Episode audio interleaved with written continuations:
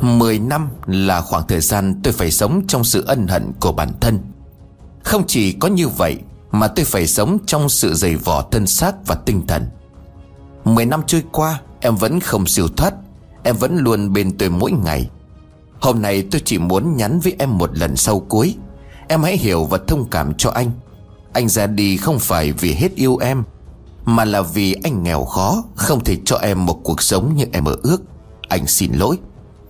Đó là những lời mà người con trai, Nhân vật chính trong câu chuyện đã tâm sự với tôi. Khi nghe câu chuyện của anh, tôi xúc động Vì tiếc cho mối tình quá đẹp, Nhưng lại có quá nhiều ngang trái.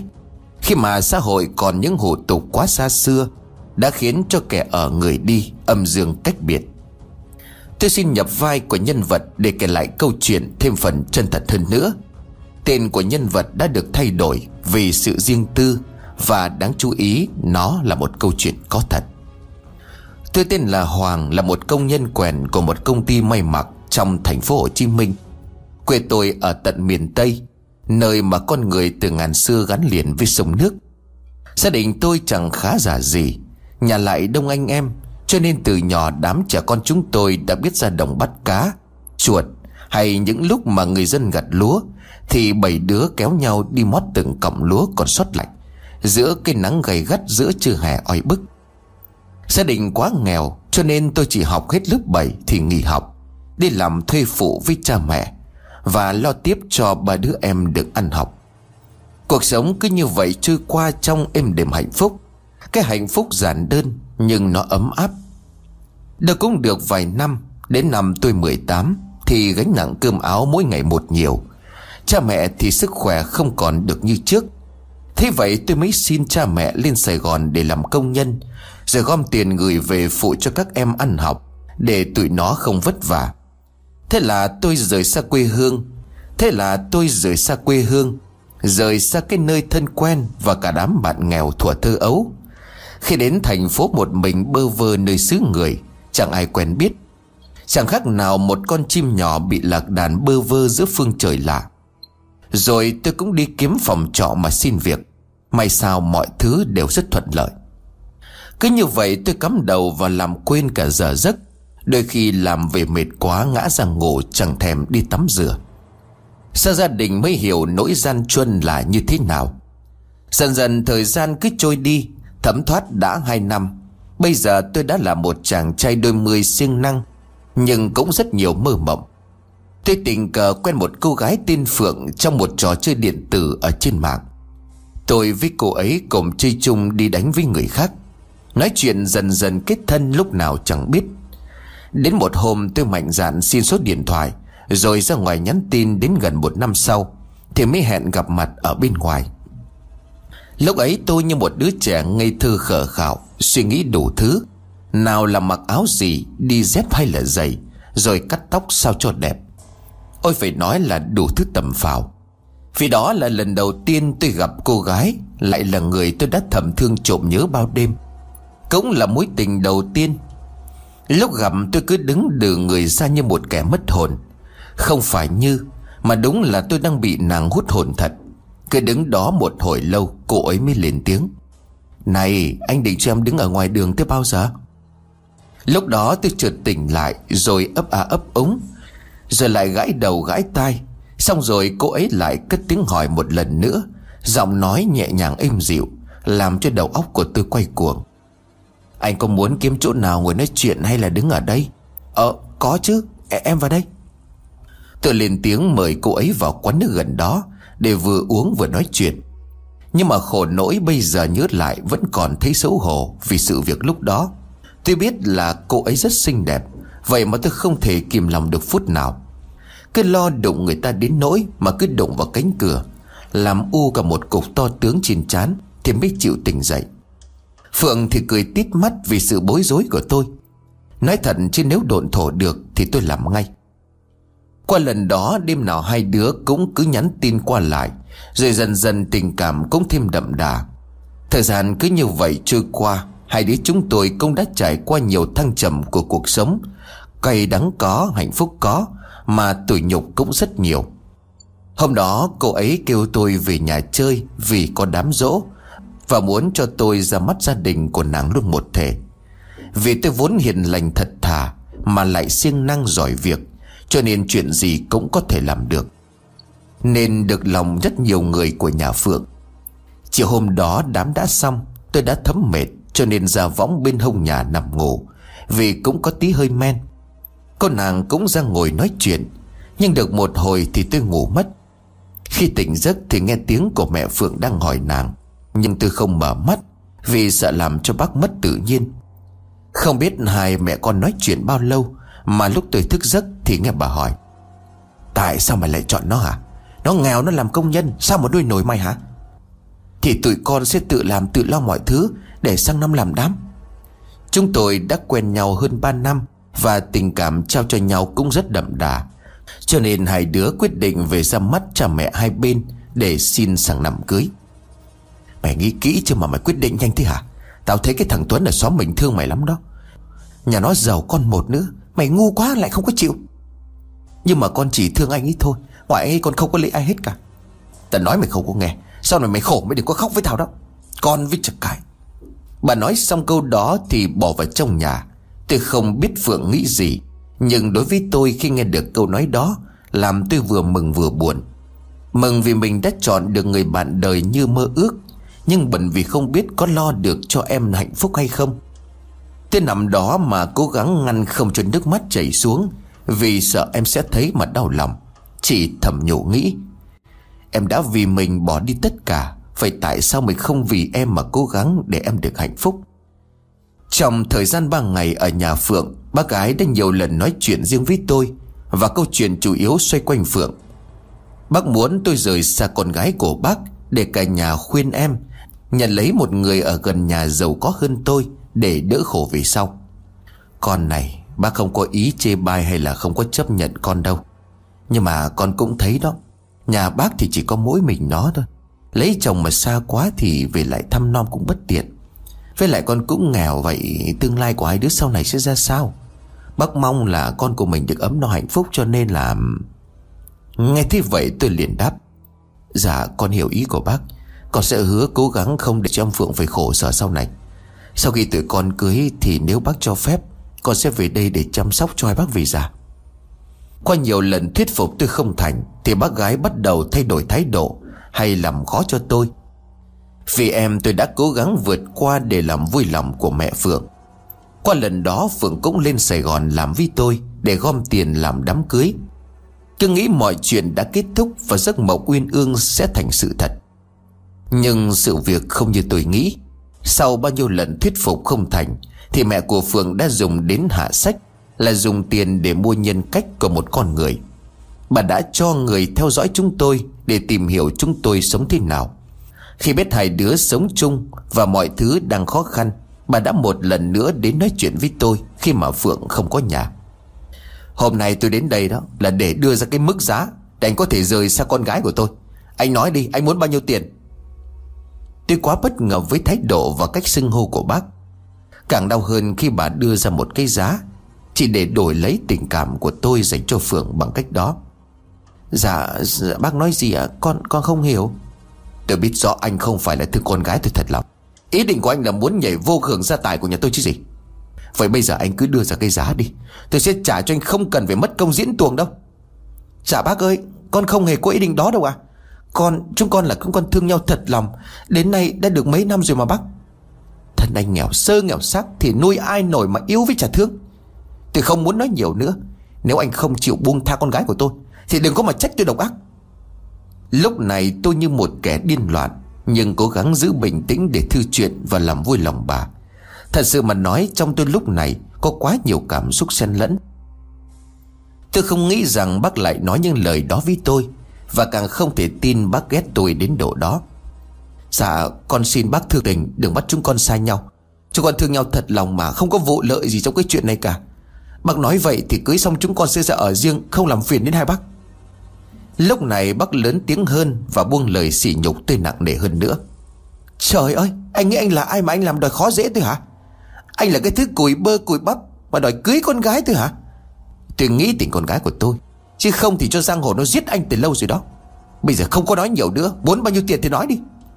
Lúc này tôi đã không còn kiềm chế được cảm xúc, Tôi đã khóc nói trong mặn đắng. Bác, Tuy con nghèo thật, Nhưng mà con có lòng tự trọng và nhân cách của một con người. Nếu bác nói vậy thì bác cứ về đi. Con sẽ trả con gái của bác về với bác. Con sẽ không lấy đồng nào của bác đâu. Này, nói là phải nhớ đấy. Tôi cho anh một tuần. Nếu không có như anh nói, Thì tôi sẽ cho người xuống tận nhà anh để nói chuyện với cha mẹ của anh đó. Sau khi bác ra về, tôi ngồi đó mà khóc. Khóc vì quá nhiều cay đắng của một cuộc tình. Khóc vì mình đã bị người khác trà đạp như một cái rẻ rách. Khóc vì giận bản thân nghèo, Cho nên bị gia đình người yêu khinh bỉ. Khóc vì bản thân quá vô dụng Khi chẳng bảo vệ được tình yêu của mình được trọn vẹn. Qua nhiều đêm tôi suy nghĩ thấy bác nói đúng Mình đang đứng trong hoàn cảnh Tình ngay ý san Và bản thân của mình còn không biết no đói như thế nào Thì làm sao đảm bảo được cho Phượng đây? Cuối cùng tôi quyết định ra đi để cho em quên tôi Mà về với gia đình rồi em sẽ có được một cuộc sống hạnh phúc, giàu sang. Sáng hôm sau khi mà cả hai đứa đang ngồi ăn sáng trong căn phòng trọ Nơi mà chúng tôi đã gắn bó với ngày tháng êm đềm hạnh phúc nhất. Nhưng nó sẽ không còn nữa kể từ ngày hôm nay. Tôi đau lắm đến nỗi mà không thể thở nổi. Nhưng mà phải cố giữ như là không có gì Để cho em khỏi bận lòng. Tôi liền nói với em Em này, hôm nay anh không đi làm. Tí nữa anh đưa em về công ty, Rồi anh qua bên kia chiều anh về. Anh đi đâu vậy? Mà có cái chuyện gì không anh? À có cái thằng bạn nó mới nói là bên nó đang tuyển người. Mà lương kêu cao lắm, Anh qua thử coi xem có làm được không. Nên là anh qua, nếu mà coi được Thì hai đứa mình qua đó làm luôn. Vậy hả chấm Anh đi qua coi rồi về cho em hay nha. Mình còn phải gom nhiều tiền làm đám cưới nữa đó. Nghe câu nói đó của Phượng Mà nước mắt của tôi trào ra, Không ngăn lại được. Tôi phải quay ra ngoài để em không nhìn thấy. Còn em thì đang nghĩ lời tôi nói là thật, Cho nên rất vui không suy nghĩ gì nhiều. Thế là tôi quyết định ra đi. Nhưng quyết định đó của tôi đã làm tôi ân hận cả một đời. Nó đã ám ảnh tôi cho đến tận bây giờ. Sau khi đưa Phượng đi làm, Tôi trở về căn phòng trọ Nơi mà hai đứa có với nhau những tháng ngày êm đềm hạnh phúc nhất. Nó cũng là nơi tôi đón nhận nỗi đau lớn nhất của đời mình. Tôi ra đi không phải vì tôi phụ bạc em, Mà tôi không muốn mình chịu thêm lời cay độc nào nữa. Và cũng không muốn em vì tôi mà đánh mất tất cả. Bước chân ra đi mà nước mắt tôi rơi như chưa từng được khóc. Cái cảm giác đó sẽ không ai hiểu được. Nhưng mà dù sao tôi đã quyết định, Thì sẽ không thay đổi. Chỉ cầu mong em sẽ được hạnh phúc trọn đời. Tôi đã tháo sim điện thoại cắt mọi liên lạc từ em, Và không hề để lại một lời nhắn nào cả. Có lẽ tôi đã quá vô tâm khi mà không hiểu tình cảm em dành cho tôi sâu đậm đến thế nào. Tôi chỉ gọi đúng một cuộc điện thoại cho chỗ mẹ của Phượng và kêu bác ấy lên đón em về tiết là xong Sau một cuộc tình đẹp nhiều chắc chờ và cay đắng, Sau một kiếp người khi mà tuổi đôi mươi, Như một cành hồng bị một lữ khách đi ngang đạp lên, Rồi quay bước đi mãi không trở lại. Xong cho một người phải đau khổ mà gieo mình xuống dòng nước lạnh giá, Xong cho một kẻ phải ôm theo nỗi hận cho đến tận cuối đời. Tôi bước đi theo dòng đời xuôi chảy, Như con thiêu thần chẳng biết đường đi y cắm đầu vào một ánh sáng huyền ảo Để trốn tránh sự thật quá phụ phàng. Sau khi cắt đứt mọi liên lạc với Phượng, Tôi lao đầu vào công việc chẳng còn nghĩ gì. Đến hôm nay tôi nhớ lại Thì thấy mình lúc đó quá hèn nhát vô dụng. Khi không dám đối mặt với thử thách, Lại chọn con đường rút lui. Thời gian cứ như vậy trôi qua hơn một tháng. Sau khi tôi mới trở lại điện thoại Thì nhận được tin nhắn của Phượng. Anh à Em biết anh ra đi không phải để kiếm việc làm, Mà anh ra đi vì mẹ em đã xúc phạm đến anh. Nếu anh còn yêu em Thì hãy quay về đi, Vì mẹ bắt em phải lấy người khác đó, chồng ơi. Sau khi đọc tin nhắn Lòng ngực của tôi trở nên không thả nổi. Tôi hiểu em cũng đau khổ chẳng khác gì tôi. Nhưng không Nếu mà quay về thì tương lai của em sẽ thế nào? Mình có lo được cho em hay không? Tôi quỳ xuống đất mà đôi dòng nước mắt cứ tuôn ra. Tôi không khóc thực sự không hề khóc. Nhưng mà chẳng hiểu vì sao nước mắt cứ tự nhiên chảy xuống một cách âm thầm Lặng lẽ. Tôi cầm lít điện thoại đập mạnh vào tường khiến cho nó bể tan tành. Không, mình phải mạnh mẽ lên. Em sẽ hận mình mà chấp nhận một tình yêu mới. Rồi em sẽ hạnh phúc hơn khi ở bên cạnh mình mà thôi. Tôi tự nói với bản thân nhằm an ủi phần nào Rồi cố gắng gạt bỏ mọi suy nghĩ trong đầu mà cố bình tĩnh cứ xem như không có gì. Ngày qua ngày kéo dài cả tuần lễ Mà vẫn không thể yên lòng. Cứ như có một linh tính gì đó mách bảo Sẽ có chuyện chẳng lành. Chẳng hiểu sao tôi lại đi tìm cái sim Rồi mượn điện thoại của một người hàng xóm kế bên phòng Để gọi về hỏi thăm tình hình của Phượng thế nào Nhưng chưa kịp gọi Thì có một cuộc lạ gọi đến Tôi bắt máy. Alo ai vậy à Anh Hoàng về đi Chị, chị Phượng chết rồi đó à Tôi giật bắn người không tin vào tay của mình. Em, em là ai mà sao biết số anh mà biết Phượng? Em là em họ với chị Phượng. Chị đã tự tử chết hai ngày rồi anh à. Anh về đi. Chị nhắn với em là phải gọi được anh về. Tôi không còn biết gì nữa. Cứ như trời đất đang quay cuồng Làm đảo lộn mọi thứ. Cứ thế tôi cắm đầu chạy thục mạng ra ngoài đường Để đón xe trở về quê của Phượng. Lúc đó chẳng nghĩ gì đang mặc bộ đồ công nhân Cũng chẳng thèm thay. Mà cứ như vậy lên xe rồi một mạch về đến quê của Phượng. Công may nhà của Phượng nằm ở đường lớn Cho nên xe chạy ngang qua. Khi vừa bước xuống xe thấy trong nhà có rất nhiều người, Tôi chạy thật nhanh vào bên trong. Đến trước sân thì đứng khựng lại Vì không tin vào mắt của mình. Chiếc quan tài nằm giữa nhà, Ảnh của em được đặt trước bát hương, Đang nghỉ ngút khói. Tiếng khóc tiếng kinh kệ vang lên Làm cho đầu óc của tôi như sắp nổ tung. Vì sự việc vượt quá sức chịu đựng của tôi. Là nó Nó là cái thằng giết Phượng. Nhìn vào thì thấy mẹ của Phượng Đang chỉ thẳng về tôi mà nói lớn. Thế là cả chục người chạy ra đánh tôi. Lúc này tôi chẳng còn biết làm gì, Cứ đứng đó cho họ đánh. Dường như tôi cũng muốn chết theo em, Cho nên chẳng giải thích Hay là đỡ đòn từ những người đó. Cứ thế chẳng biết tôi nhận bao nhiêu cây đá cây đạp, Thậm chí là bao nhiêu cây cây được đập vào người. Đến khi tôi tỉnh lại Đã thấy mình đang ở trong bệnh viện. Mà mắt ra tôi được một người y tá hỏi, Anh làm cái gì mà bị đánh như vậy? Nhưng mà anh may mắn lắm đó. Bị như vậy mà không có chết là chuyện hy hữu đấy. Tôi không trả lời mà chỉ ngồi dậy, Nhưng toàn thân của tôi không còn xương thì phải. Đau nhức khắp nơi, Nhưng cũng gắng đi ra để về lại nhà của Phượng, Nhìn mặt em lần cuối. Về đến nhà thì Phượng đã được chôn hai ngày. Như vậy là tôi đã bất tỉnh ít nhất ba bốn ngày. Tôi vào xin phép hai bác được ra thăm mộ của Phượng.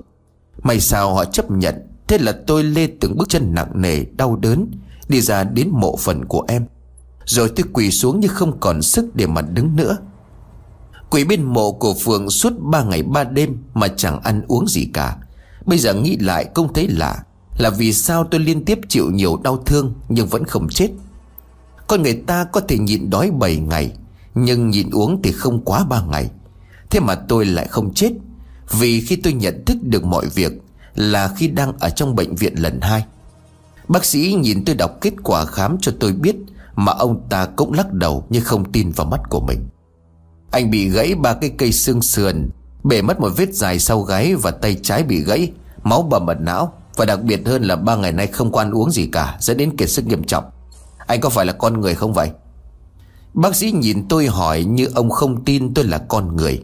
Vì ông nói không ai có thể sống Khi bị bao nhiêu thương tích như vậy, Lại còn nhịn ăn mấy ngày liền mà có thể sống.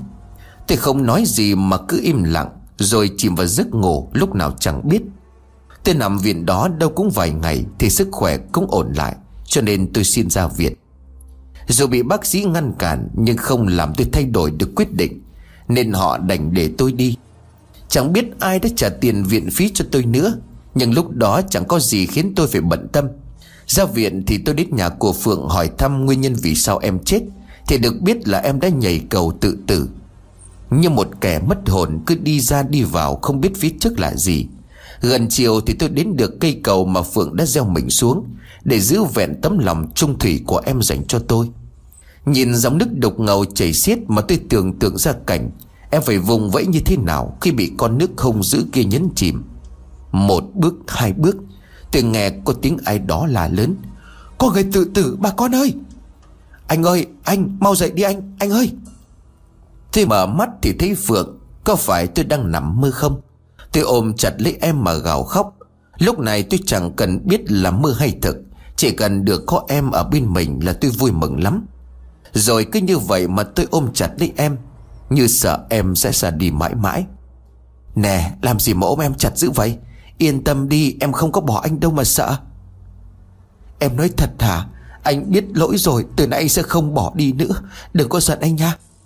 Thôi đừng buồn nữa. Anh máu đi về nhà đi. Ngoài này lạnh lắm đó anh. Ừ mình về nhà đi em. Anh sẽ không làm em buồn nữa đâu. Anh cứ về trước đi. Em có việc phải đi. Em sẽ về với anh sau. Em, em đi đâu đừng có bỏ anh mà. Một nhành cây rơi vào mặt của tôi Làm cho tôi bừng tỉnh, Nhìn xung quanh âm u tĩnh lặng như một bãi tha ma. Từng cơn gió rít bên tai Cứ như muôn vàn tiếng khóc nỉ non của ai đó vọng lại Từ cõi xa xăm. Tôi phải cố gắng mở to mắt nhìn kỹ lại một lần nữa Thì mới nhận ra đây là một đoạn sông vắng. Hai bên có vô số dừa nước mọc ven. Còn tôi thì đang nằm trên một bãi sình. Đầu tôi kê lên một rễ cây bẩn rất lớn. Còn ngoài ra thì chẳng có ánh đèn hay tiếng nói của ai nữa. Tôi lách lại ngồi dựa vào gốc cây bần Mà cố nhớ lại sự việc gì đã xảy ra. Qua gần nửa giờ suy nghĩ Thì tôi nhớ lại được mọi chuyện. Vậy là sau khi biết được nguyên nhân Phượng chết, Tôi đã đi đến cây cầu nơi mà em nhảy xuống. Đứng đó nhìn dòng nước trôi đi Mà tôi bỗng thấy mình phải đi theo em Để chọn ân nghĩa tình. Nghĩ là làm, tôi từng bước từng bước đi đến, Rồi leo lên thành cầu mà nhảy xuống dòng nước đục ngầu, Để mong tìm được em. Tôi nhớ khi mà nhảy xuống có tiếng người kêu cứu, Mong là cứu giúp tôi. Nhưng có lẽ họ đã không cứu được tôi, Dòng nước quá hùng dữ đã đưa tôi đi thật xa. Mọi sự việc tôi đều sâu chuỗi lại được gắng tỏ. Nhưng có một điều vẫn làm tôi thắc mắc, Đó là tại sao tôi lại sống được khi mà gieo mình xuống dòng nước đang chảy xiết kia? Nhìn lại nơi tôi nằm Thì cách dòng nước cả vài mét. Vậy là ai đã đưa tôi vào bờ? Nếu nói tôi do dòng nước đẩy vào Thì không thể Vì là đang mùa lũ. Cho nên lượng nước không hề dịch Mà nhìn lại thì đúng như vậy. Mực nước vẫn đang ở rất cao. Như vậy là Chẳng lẽ Phượng đã cứu tôi? Rõ là tôi đã gặp em Và chính em đã đánh thức tôi dậy Và kêu tôi về. Đúng rồi, chính là Phượng, Là vong hồn của Phượng đã cứu tôi. Chứ không còn ai khác nữa.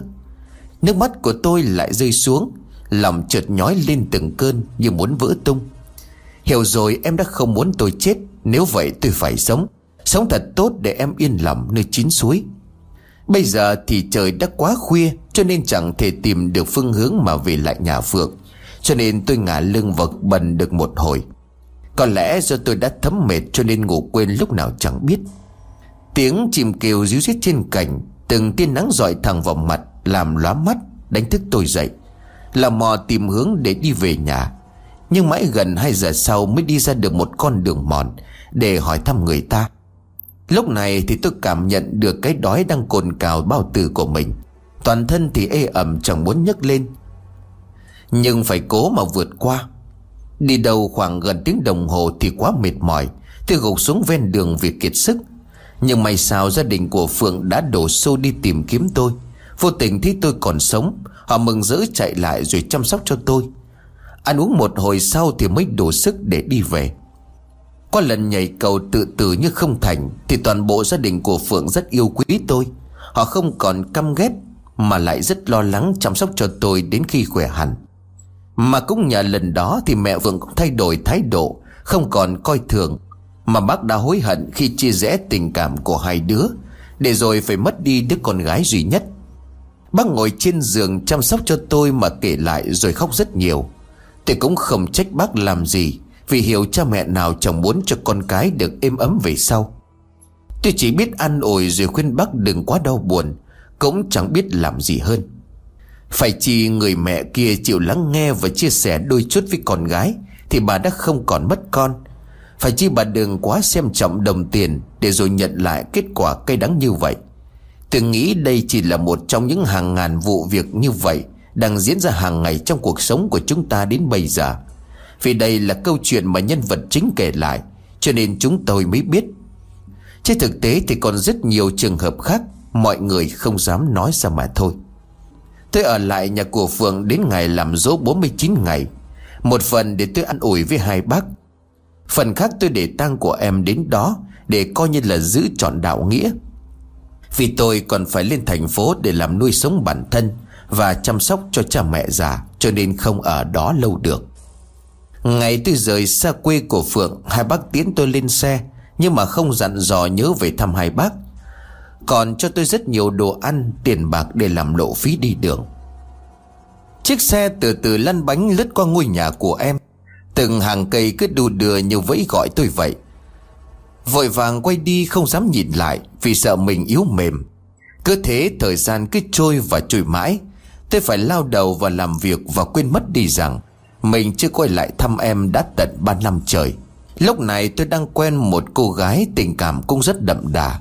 Cả hai cùng làm công ty, Cho nên được gặp nhau mỗi ngày. Vì thế mà dù biết lâu rồi chưa về thăm mộ của Phượng nhưng vẫn không dám về.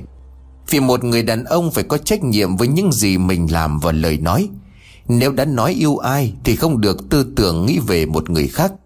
Chắc có lẽ tính của tôi quá bảo thủ, Cho nên tôi vô tình làm cho vong hồn của Phượng oán giận mình thực sự. Đỉnh điểm của sự việc chính là ngày đám cưới của tôi. Sau khi tiếp đãi họ hàng bạn bè xong, Tôi đi vào trong nhà vệ sinh. Vì cũng uống khá nhiều vừa đi vừa đóng cửa lại, Chưa kịp làm gì. Thì tôi đang nghe có tiếng ai đó khóc. Lắng tai nghe xem ai lại khóc vào giờ này, Thì không còn nghe thấy gì nữa. Thế vậy thì tôi bỏ qua, Thì lại nghe thấy tiếng cười khúc khích. Vui quá ta ơi, Hôm nay người ta cưới vợ bỏ rơi mình rồi. Dù tiếng nói rất khẽ nhưng mà âm thanh cứ như đang kể sát bên tai mà nói. Trong bụng nghĩ chắc đứa bạn nào đó đang chọc ghẹo mình cho nên tôi lên tiếng hỏi. Nè, ai mà chơi nhát ma tôi vậy hả? Để tôi yên nào. Ừ thì làm gì thì làm đi, Có ai nói gì đâu. Một lần nữa giọng nói lại cất lên. Lần này tôi mới để ý thấy có gì đó rất lạ. Đây là bên nhà vệ sinh nam, Tại sao lại có tiếng của phụ nữ? Chẳng lẽ cô nào bạo dạng đến như vậy? Tôi nói thầm ở trong bụng như vậy, Vì có phần khó hiểu. Nhưng tôi phải đứng tim khi nghe. Bộ của nam nữ không vào được hả? Trời đất, làm sao có thể? Từ đầu nói ra sao cô lại biết được suy nghĩ của mình? Tôi bắt đầu thấy sợ cho nên hỏi lần nữa. Này, ai phá tôi vậy hoài hả? Mất lịch sự quá rồi đó. Chưa đâu, Còn dài dài mày chờ đi. Lần này tôi xém đi ra quần rồi. Dòng điệu bây giờ không còn nhỏ nhẹ thánh thót, Mà cứ như đang giận lắm thì phải. Tôi cố không nghĩ tới nữa. Giải quyết xong luôn một thể để còn đi ra ngoài tiếp khách. Sau mọi thứ tôi ra ngoài rửa tay lấy một ít nước cho vào mặt để tỉnh táo lại.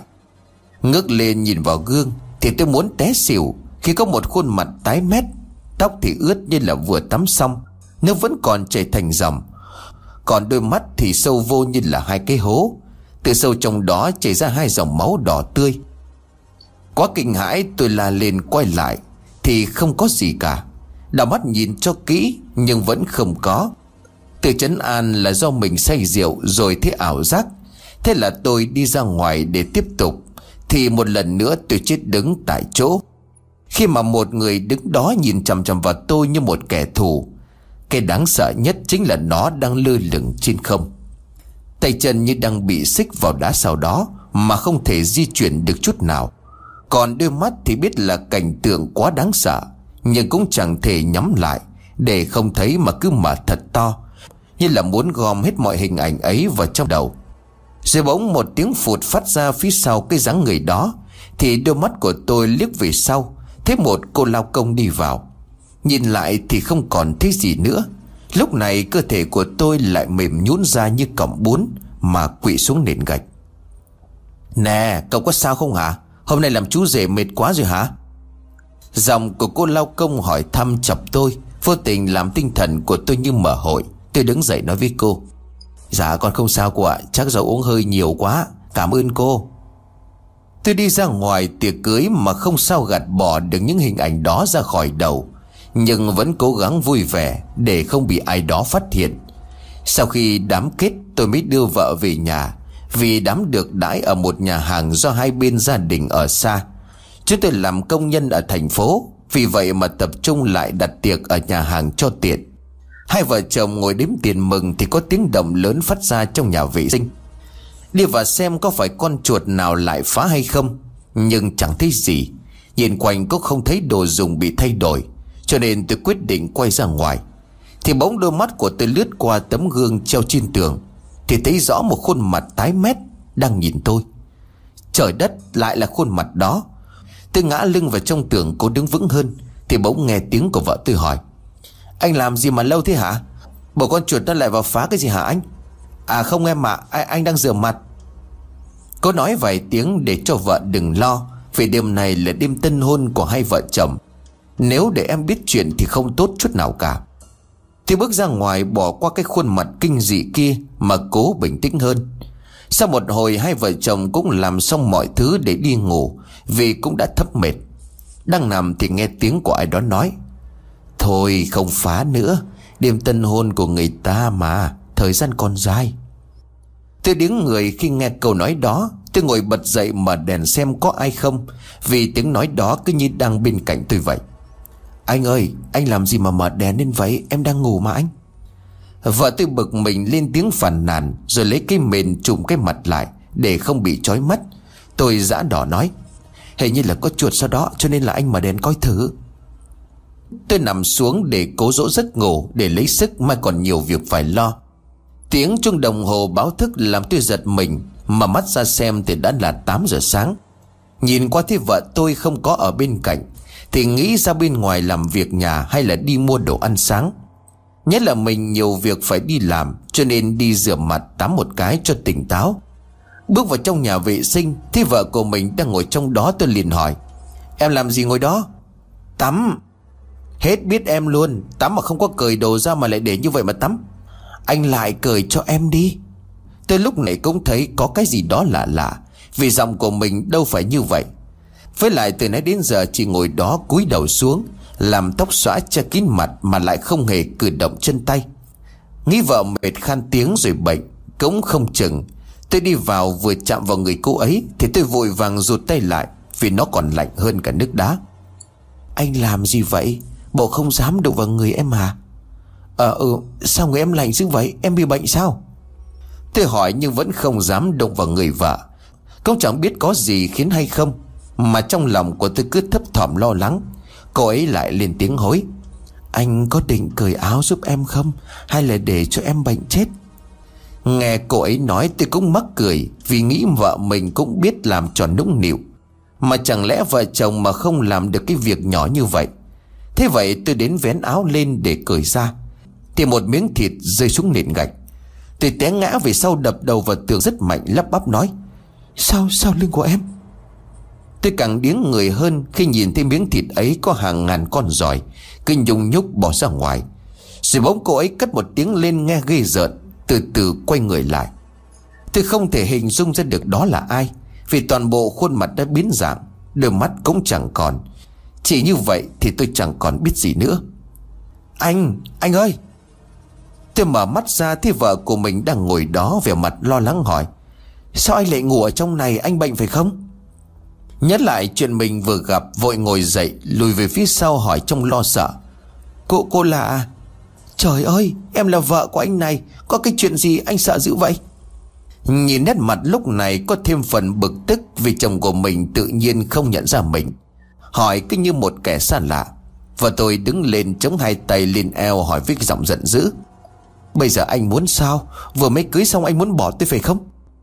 Lúc này tôi mới cảm nhận được sau gáy của mình rất đau, Với lại khuôn mặt đúng là vợ của mình, Cho nên tôi đứng lên ôm vợ mà nói, Đừng giận anh. Em biết từ lúc quen nhau tới giờ anh có làm gì em buồn đâu, Chỉ là vài chuyện đêm hôm. Mà thôi, mình ăn sáng đi còn làm việc, Anh sẽ kể lại cho em nghe, Đừng có giận nha. Tôi cũng đã kể lại toàn bộ sự việc cho vợ của mình nghe, vì không muốn em hiểu lầm Rồi tình cảm của vợ chồng lạnh nhạt đi. May mà em là người vợ hiểu chuyện, Cho nên đã cảm thông và luôn an ủi tôi. Còn mua đồ về cúng vái cho linh hồn của Phượng được yên nghỉ. Qua lần đó thì cũng yên lặng được một thời gian. Gần cả năm hai vợ chồng tôi không gặp chuyện quái đáng gì nữa. Cho đến ngày dỗ của Phượng Thì lại một lần nữa làm tôi sắp chết.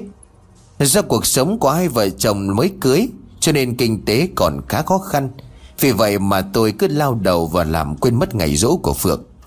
Tới hôm đó khi mà đi làm về công tầm 11 giờ khuya, Tôi đang chạy xe bon bon trên con đường từ công ty về nhà, Đi qua một đoạn đường vắng vẻ gần hai cây số. Dù biết về khuya qua đoạn đường này thường không an toàn, Nhưng do công việc cho nên tôi đành chịu. Ánh đèn xe pha sáng một đoạn đường Tiếng xe máy vẫn còn chạy ngon lành. Thì bỗng nó kêu lạch tạch lên vài tiếng rồi tắt lịm. Chết mẹ rồi, hết xăng lúc này. Nhìn quanh thì biết ngay đoạn đường vắng nhà. Xem ra lần này phải đẩy bộ về nhà. Thật ra tôi không sợ dẫn bộ, Mà là sợ bọn nghiện nó đánh cướp thì nguy. Vì trước cũng có vài người đã bị cướp ở chỗ này. Mà thêm cái nữa khiến cho tôi dùng mình, Đó là hai bên là khu nghĩa địa. Khu nghĩa địa này chạy dài hơn cây số vì vậy mà chẳng có nhà cửa, Cho nên lắm chuyện kinh dị cũng không thể thiếu. Tôi xuống xe dẫn bộ được gần 10 phút Thì thấy một cô gái đứng bên đường, Mặc một bộ váy màu vàng ngặt Thoáng nhìn cũng tạm hiểu cô gái này con nhà khá giả Đi gần tới thì cô ấy vẫy tay kêu tôi. Nói thật ở một nơi vắng mà gặp người con gái như vậy, Nếu mà chạy xe chắc chắn tôi không dám dừng lại. Nhưng cái này mình đi bộ làm sao có thể tránh khỏi? Cho nên bảo gan đến gần rồi hỏi, Sao cô lại ở đây giờ này? Dạ em vừa bị bọn nghiện nó bị cướp xe rồi à Em cũng đi bộ được gần 10 phút May sao mà thấy anh tới, đi cùng cho nó đỡ sợ. Tôi quan sát thì cũng thấy như là vừa bị cướp, Tay có thêm vết chảy sức còn dấm máu, Cộng thêm quần áo cũng đã dính đất lem luốc, Cho nên tôi tạm tin và hỏi thêm. Trời ơi, sao em lại đi khuya vào cái lúc này chứ? May là chị bị lấy xe thôi đó. Cô gái cúi đầu xuống nói với cái giọng buồn hơn. Em biết là đi khuya qua đoạn này nguy hiểm, Nhưng mà hôm nay là ngày rỗ của người yêu em. Anh ấy chết 4 năm nay rồi. Tuy biết đã khuya nhưng mà em phải lên để chứng minh em không quên anh. Lần đầu anh thấy người con gái như vậy đó, Nhưng mà an toàn cho em mới là quan trọng chứ. Ngày mai em đi cũng đâu có muộn. Ngày mai 10 giờ em phải qua Mỹ với gia đình. Vì thế mà em phải đi trong đêm Để ở bên mộ anh ấy thời gian nữa. Tôi cũng không nói gì thêm Vì mỗi người đều có hoàn cảnh khác nhau. Và chuyện gì cũng có cái lý để người ta làm. Tôi với cô gái lạ đi với nhau gần nửa tiếng Thì cô ấy hỏi, Mà xe của anh bị sao vậy à? Chắc là hết xăng hay sao đó? Anh đi về trễ còn gặp cái này đúng là xui. Cũng may là em đi cùng cho nó đỡ buồn. Đỡ buồn hay là đỡ sợ hả? Cô gái hỏi rồi cười như chọc tôi, Làm tôi cũng ngại hết đường nói, Tôi chỉ gãi đầu cười rồi nói Ờ thì sợ chứ sao không em?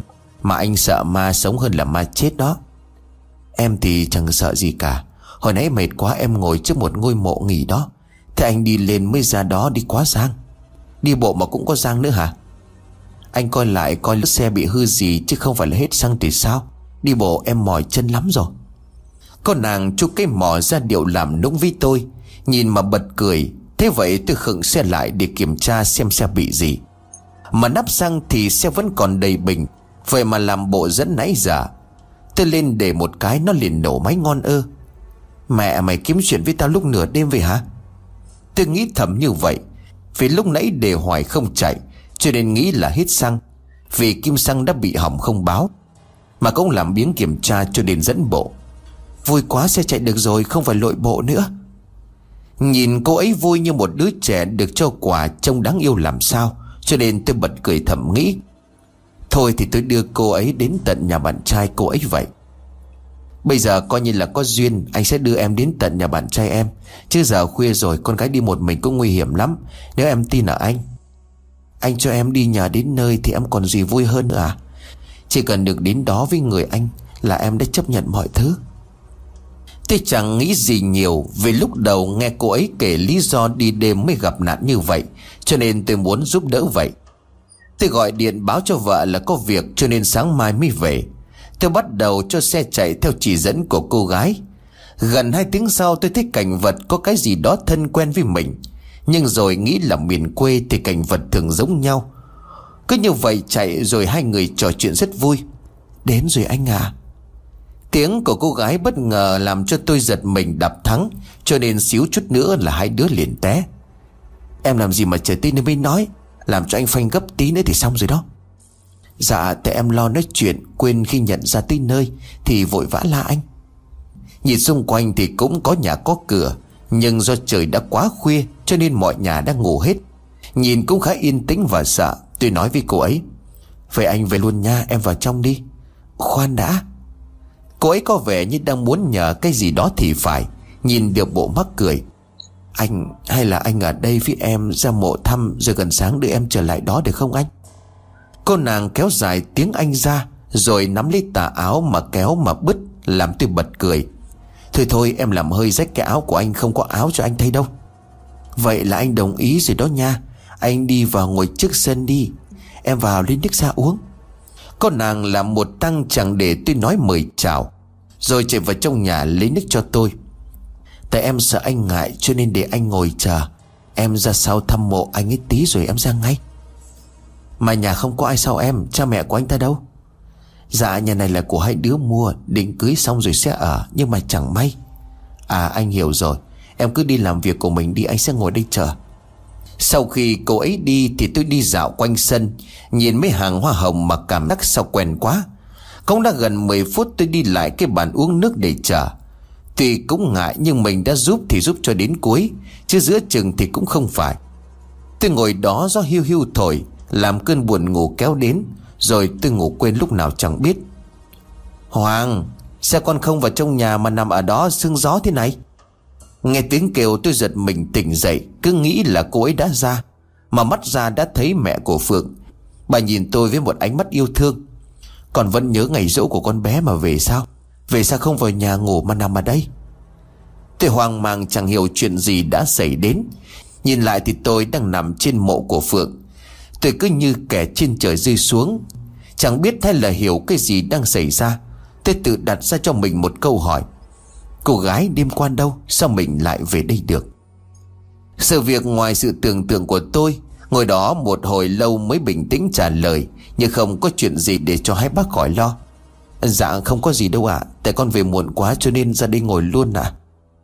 Nói để cho hai bác đừng lo. Trên lúc này tôi hiểu Phượng đã dẫn tôi về đây Bằng cách hóa thành người khác nhà tôi giúp. Cậu muốn tôi về ngày dỗ của mình. Tôi đã tệ quá khi đã quên mất ngày dỗ của em. Tôi phải điện thoại về nói dối với vợ Là mình đang đi đám ở nhà bạn, Cho nên chiều mới về nhà.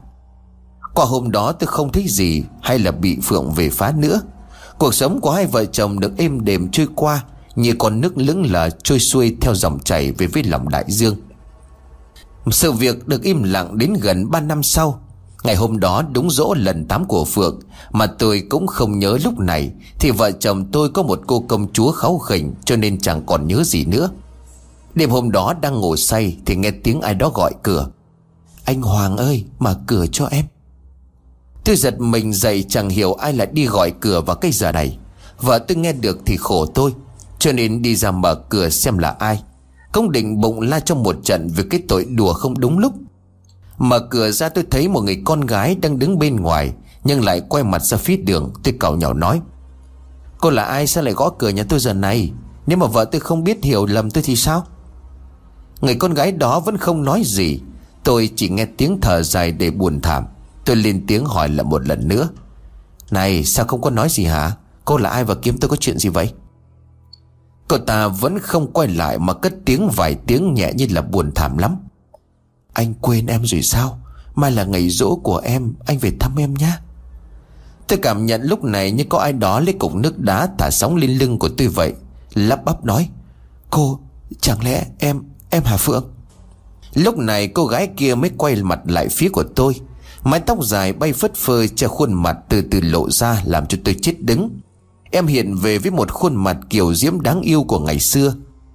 Em nở một nụ cười làm lộ ra những chiếc răng trắng Trông duyên dáng làm sao. Tôi chỉ biết đứng đó nhìn em Rồi tự dưng hai hàng nước mắt tự chảy thành dòng. Tôi không hiểu vì sao mình lại như vậy. Em không nói gì, chỉ nhìn tôi rồi cười cúi đầu nhẹ nhàng. Hình bóng của em dần tan theo làn sương khói vào màn đêm. Tôi đứng đó hồi lâu, Lau dòng lệ còn ướt, Rồi cũng lặng lẽ đi vào nhà nằm ngủ. Sáng hôm sau tôi đi vào công ty xin nghỉ một ngày, Nhưng chớ chiều thầy lại không xin nghỉ được. Dù tôi năn nỉ thế nào, Còn bị dọa nếu nghỉ là cho thôi việc luôn. Bây giờ chỉ mình tôi làm vợ thì ở nhà chăm con, Vì mới hơn 2 tuổi còn nhỏ, Cho nên mợ phải ở nhà chăm con một mình. Vì thế mà tôi đâu dám liều không khéo cả nhà đói. Thế là tôi lại vào làm Trong bụng cứ buồn vì biết Phượng sẽ buồn lắm. Nhưng biết phải làm sao đây? Tôi cứ như vậy mà làm. Đâu biết ở nhà vợ con tôi đang gặp nguy hiểm. Vợ tôi kể lại cho tôi biết. Hai mẹ con đang ngồi chơi với nhau trong nhà. Con bé nhà tôi rất năng động. Đi chưa giỏi nhưng nói chuyện thì rất rõ. Vì thế mà mẹ nó mệt khi phải trả lời cho nó biết bao nhiêu câu hỏi. Đang ngồi thì con bé lên tiếng gọi mẹ. Mẹ ơi, sao mẹ không mời cô vào nhà?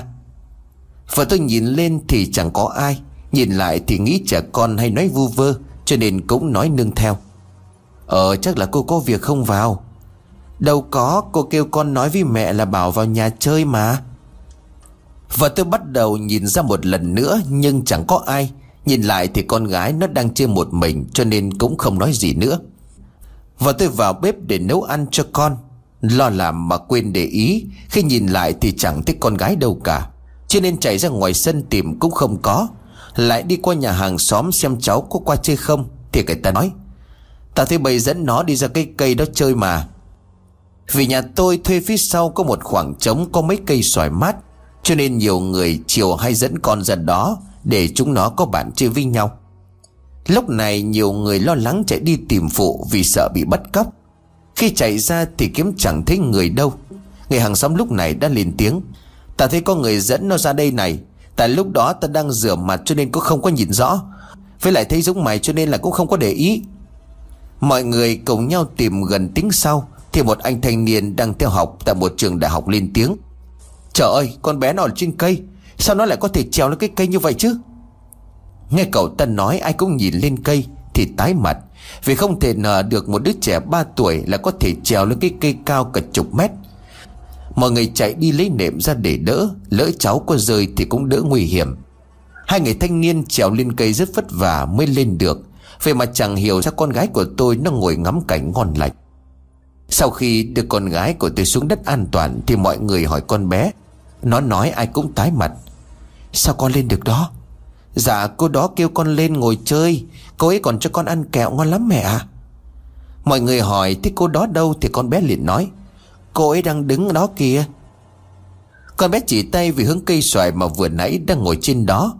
Mọi người ai cũng run sợ nhìn về hướng đó, Nhưng chẳng thấy gì. Có người mạnh dạn đến gần cây nhìn lên trên để xem Nhưng cũng chẳng có gì cả. Có sự việc con bé nhà mình gặp chuyện không thể nào quên, Luôn sống trong lo sợ. Mình biết Phượng chưa chịu đi đầu thai, Vẫn còn vương vấn trần gian là vì mình. Sự việc cứ như vậy mà tái diễn cứ mỗi năm đến ngày rỗ mà mình không nhớ đến để về, Thì coi như nhà mình gặp chuyện. Nhưng mà có điều là cô ấy không có ý hại vợ con của mình, Mà là chỉ chọc ghẹo như vậy. Mười năm là khoảng thời gian tôi sống trong sự ân hận của bản thân. Không chỉ như vậy mà tôi phải sống trong sự dày vò thân xác cả tinh thần. Mười năm trôi qua, em vẫn không hề siêu thoát. Em vẫn bên tôi mỗi ngày. Này tôi chỉ muốn nhắn với em một lần sau cuối. Em hãy hiểu và thông cảm cho anh. Anh ra đi không phải vì anh hết yêu em, Mà là vì anh nghèo. Không thể lo cho em có được một cuộc sống như em mơ ước. Anh xin lỗi.